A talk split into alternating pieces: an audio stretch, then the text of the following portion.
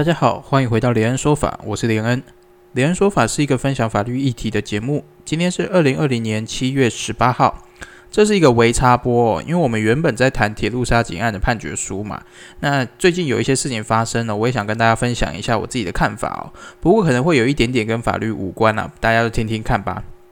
那首先呢，针对大同案的后续发展哦。投保中心对大同公司董事长林国文彦哦提起解任诉讼。那这个解任诉讼的主要目的呢，除了解除林国文彦的董事长职位之外，依照投保法第十条之一的规定哦，被解任者三年内不能担任上市贵公司的董监事哦。也就是某种程度上，就算诉讼冗长哦，对林国文彦也不是毫无作用，至少可以让他三年内不能再担任董事或监察人哦。但是说真的哦，司法实务上，我们不乏看到有很多影子董事啊，或者是幕后董事这种事实上董事的情况哦。也就是他即便不是董事，他也可以丢一个傀儡上去，然后实质控制这个公司哦。所以这部分我个人认为哦，也是给予一点点的阻力而已啊，整体的效益并不大。那另外哦，投保中心也建请哦，公司派的律师哦，送那个律师惩戒委员会哦。理由是律师建议用违法的方式去维护经营权哦，涉嫌违反了律师伦理哦。那公司派的赖中强律师就不爽啦，他在脸书上面公开律师的意见书哦，并且反呛哦，投保中心把对照的律师送律师惩戒哦，到底是在保护谁哦？那我们来细看一下赖中强律师所提的这个律师意见书哦，还有他的论理依据哦。首先，这个案子我们是针对上一次的股东会嘛，公司派去冻结了大概过半数的有表决权的股份哦。那我们之前有讲到，他们的依据是《企业并购法》第二十七条的没有申报的这个问题哦。但是除了企业并购法之外哦，其实还有另外一个是针对市场派的中资疑虑的这个部分哦。赖忠强律师是说，依照他们的律师意见书全文哦，认为市场派受到任国荣的资助哦，去买大同公司的股份哦，依法呢属于违法的投资行为哦。那这些股份购买的行为呢，法律效果是属于无效哦。而所谓的无效哦，依照我们民法总则的规定哦，指的是自始当然确定无效哦。那自始当然确定无效的意思，就是说不用经过法院的宣告，它就已经是无效了。那自然公司派可以拒绝让市场派去行使这些无效的股份哦。那后面有争议的话，再透过司法程序来定分指针哦。那接着回到上一次就说的哦，司法进度冗长哦，导致迟来的正义不是正义的这个问题哦。那这时候问题来啦，如果要主张这个法律行为无效的话，那你至少要确定有中资的注入嘛。那赖中强律师要如何去说明市场派确实有中资的这个事情呢？于是他拿出了检察官的起诉书。那当我看到检察官的起诉书的时候，我就眉头一皱，你知道吗？因为检察官的起诉书，它是不是一个值得参考的文件？这显然是有疑虑的。诶，我们前几集啊，我们在讲判决书格式的时候，我们有说到法院的判决书针对案件事实的这件事情哦，它会分成原告，也就是检察官主张的事实，还有被告。主张的事实去做说明嘛？那为什么法院要这样说明呢？其实是因为哦，在法院下判决之前哦，甚至你可以说在判决定验哦，也就是整个司法程序完结之前哦。案件其实都不是一个确定的事实哦，因为实务上我们也会看到，其实，在法院介入调查之前哦，常常检察官所依据的事实跟理由是有争议的，也就是检察官所主张的事实就是真正的事实吗？显然我们实务上并不这么认为哦。那么他以检察官主张的事实哦，说因为检察官和法官同样属于司法官哦，那以投保中心的说法，有关主管机关这种官员才能认定的事项哦，老百姓不能擅自认定哦，而检察官某某种程度上可以认定哦，因为检察官也是官。那这样子的说法如果成立的话，那么以后检察官调查完哦，法院那就轻松了，法院只要全盘接收检察官主张的事实，然后去判罪结案就好了。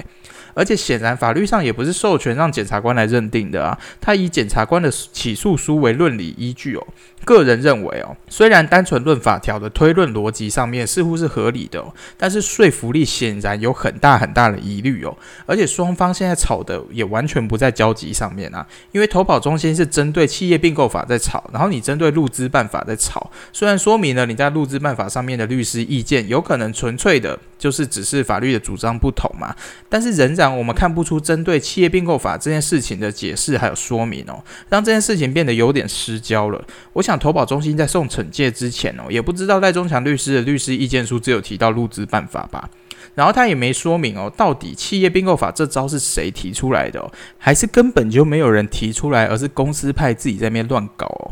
因为企业并购法的法律效果显然不是无效嘛，而是无表决权嘛。那既然不是无效的话，你就不能主张说你不必经过主管机关跟法院的认定了。然后接着公司派就继续去打路资牌哦。说国家安全不能够被牺牲之类的，这些我们都听过很多了。可是这代表只要为了国家安全，就算你违法去葬送整个公司治理制度也都没关系吗？并不是说入资一律不应该处理哦，而是你要处理，你也要用合法的途径去处理，而不是像小孩一样当个无赖吧？那小朋友说不定还比你懂事哦。那目前哦，总之呢，大同公司案的后续我们就先谈到这边哦。接着我们来谈谈振兴三倍券哦。最近政府的振兴券终于开始发放了。但是有关政府干嘛不直接发现金，还有别的国家都给更多钱，我们国家太小气之类的这种事情哦，还是吵个不停。而前两天开放领取的时候，也出现了各种问题哦，导致大家整个民怨四起哦。那关于这件事情，我个人有一些想法。我在跟家人之前有稍微讨论过这个议题哦，我家人就是主张说政府要让人民爽就对了那种哦，那不够爽的话，这就是烂政策，所以应该要发现金，而且越多越好。然后好死不死，我最近又给他们看了一个美国的 YouTuber 拿美国的政府发的现金去做公益的影片哦。我本来是想要宣传一下公益理念哦，结果家人全部关心的点都在哦，美国好好发了七万多块台币耶，那台湾发那两千块还要先拿一千块就换，有够烂的。那这我也。不知道该从何说起哦。那首先哦，针对为什么不发现金的这件事情哦，主流理由哦，不外乎就是怕大家会把钱拿去存起来不用嘛。那如果你没有拿去用的话，就没有办法达到振兴经济的效果。这样子，那多数人我想对这个事情哦，似乎没有看到一个非常有力的反驳。但是以经济学的角度来说，也有某种理论是说，天上掉下来的，大家会比较敢花。所以不会拿去存起来，这是我目前看到最有力的反驳依据哦。那这部分我们来详细做一下利益衡量哦。以政府发放两千元来说，两千元这件事情，我想不会有很多人认为这是大钱哦。那以台湾人的社会风情来看哦，对这种小钱呢，假设大家都很有钱啊，不在乎这种小钱的情况哦，那么拿现金大家可能就会拿去花掉，因为你不差这些钱嘛。可是如果多数的国民不差这些钱的话，那我们根本就也不需要这个政策嘛。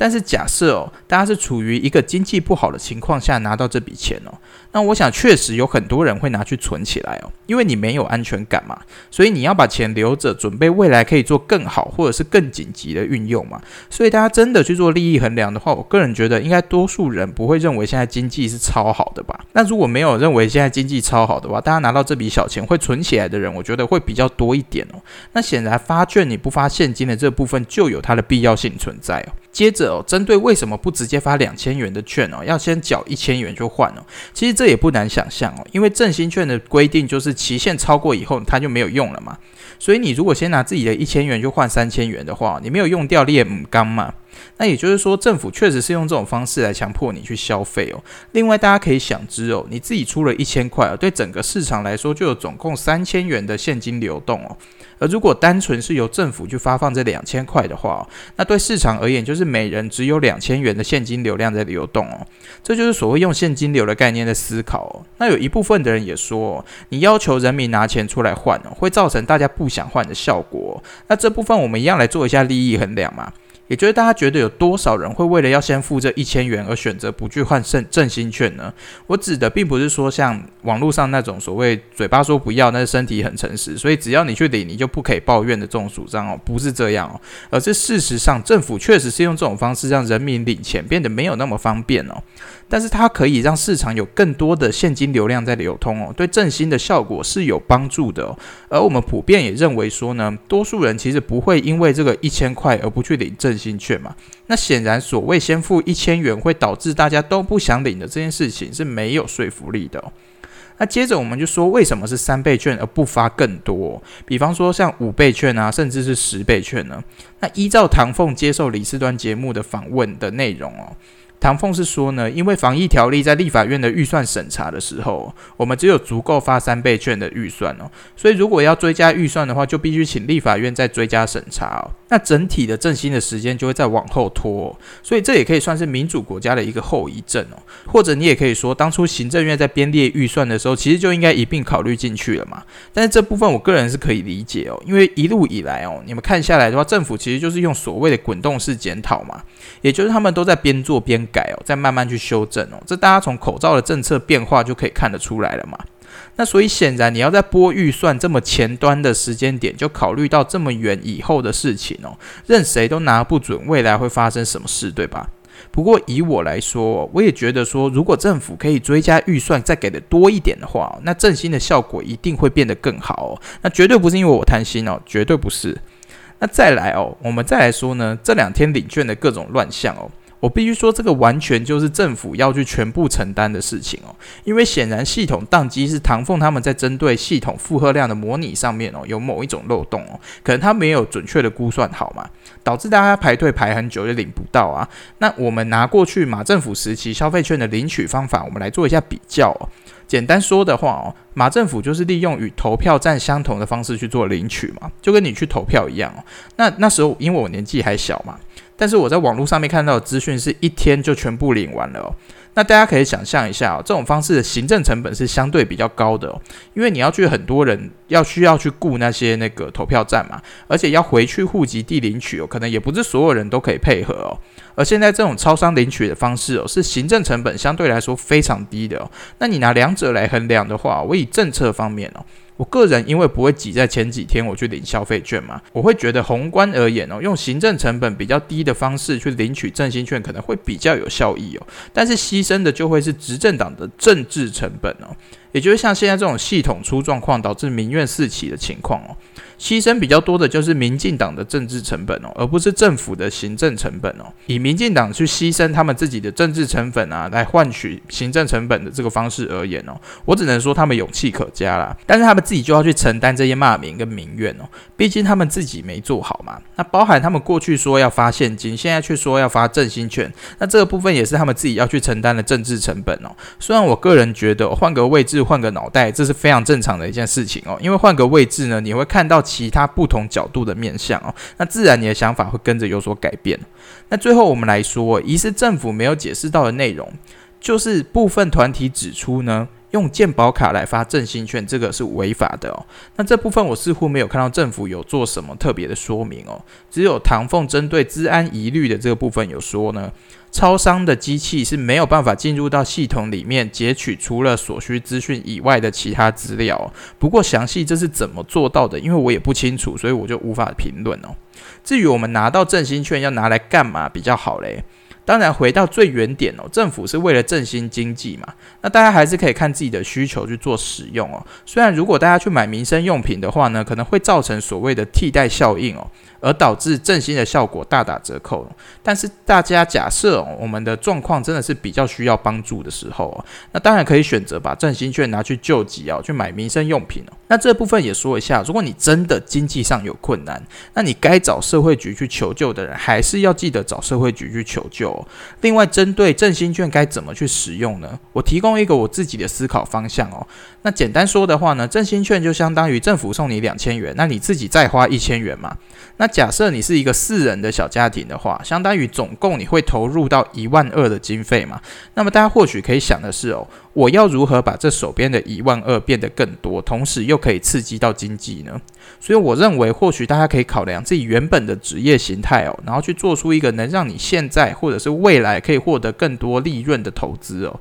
那这边的投资指的是比较广义的投资哦，而不是叫大家都去买股票哦。振兴券不可以买股票。哦那比方说呢，你想要做 podcast 的话哦，你可以把这笔钱拿去添购你做 podcast 所需要的器材哦。那如果你正在准备考公务员的话，那这笔钱你就可以投资在你能用到的参考书啊、模拟试题上面哦。如果你是做一般的买卖生意的话呢，那么你可以拿这笔钱去跟批发商谈一个更好的批发价，然后把商品卖出去，去获得更好的利润哦。也就是我不会把这笔钱拿去吃喝玩乐啦。不过也再次强调，怎么去使用呢？这是大家自由的选择择哦，就是单纯提供我的想法给大家参考看看哦。那么我们今天的分享就先到这边哦，我是连恩，谢谢大家的收听，我们下次再见，拜拜。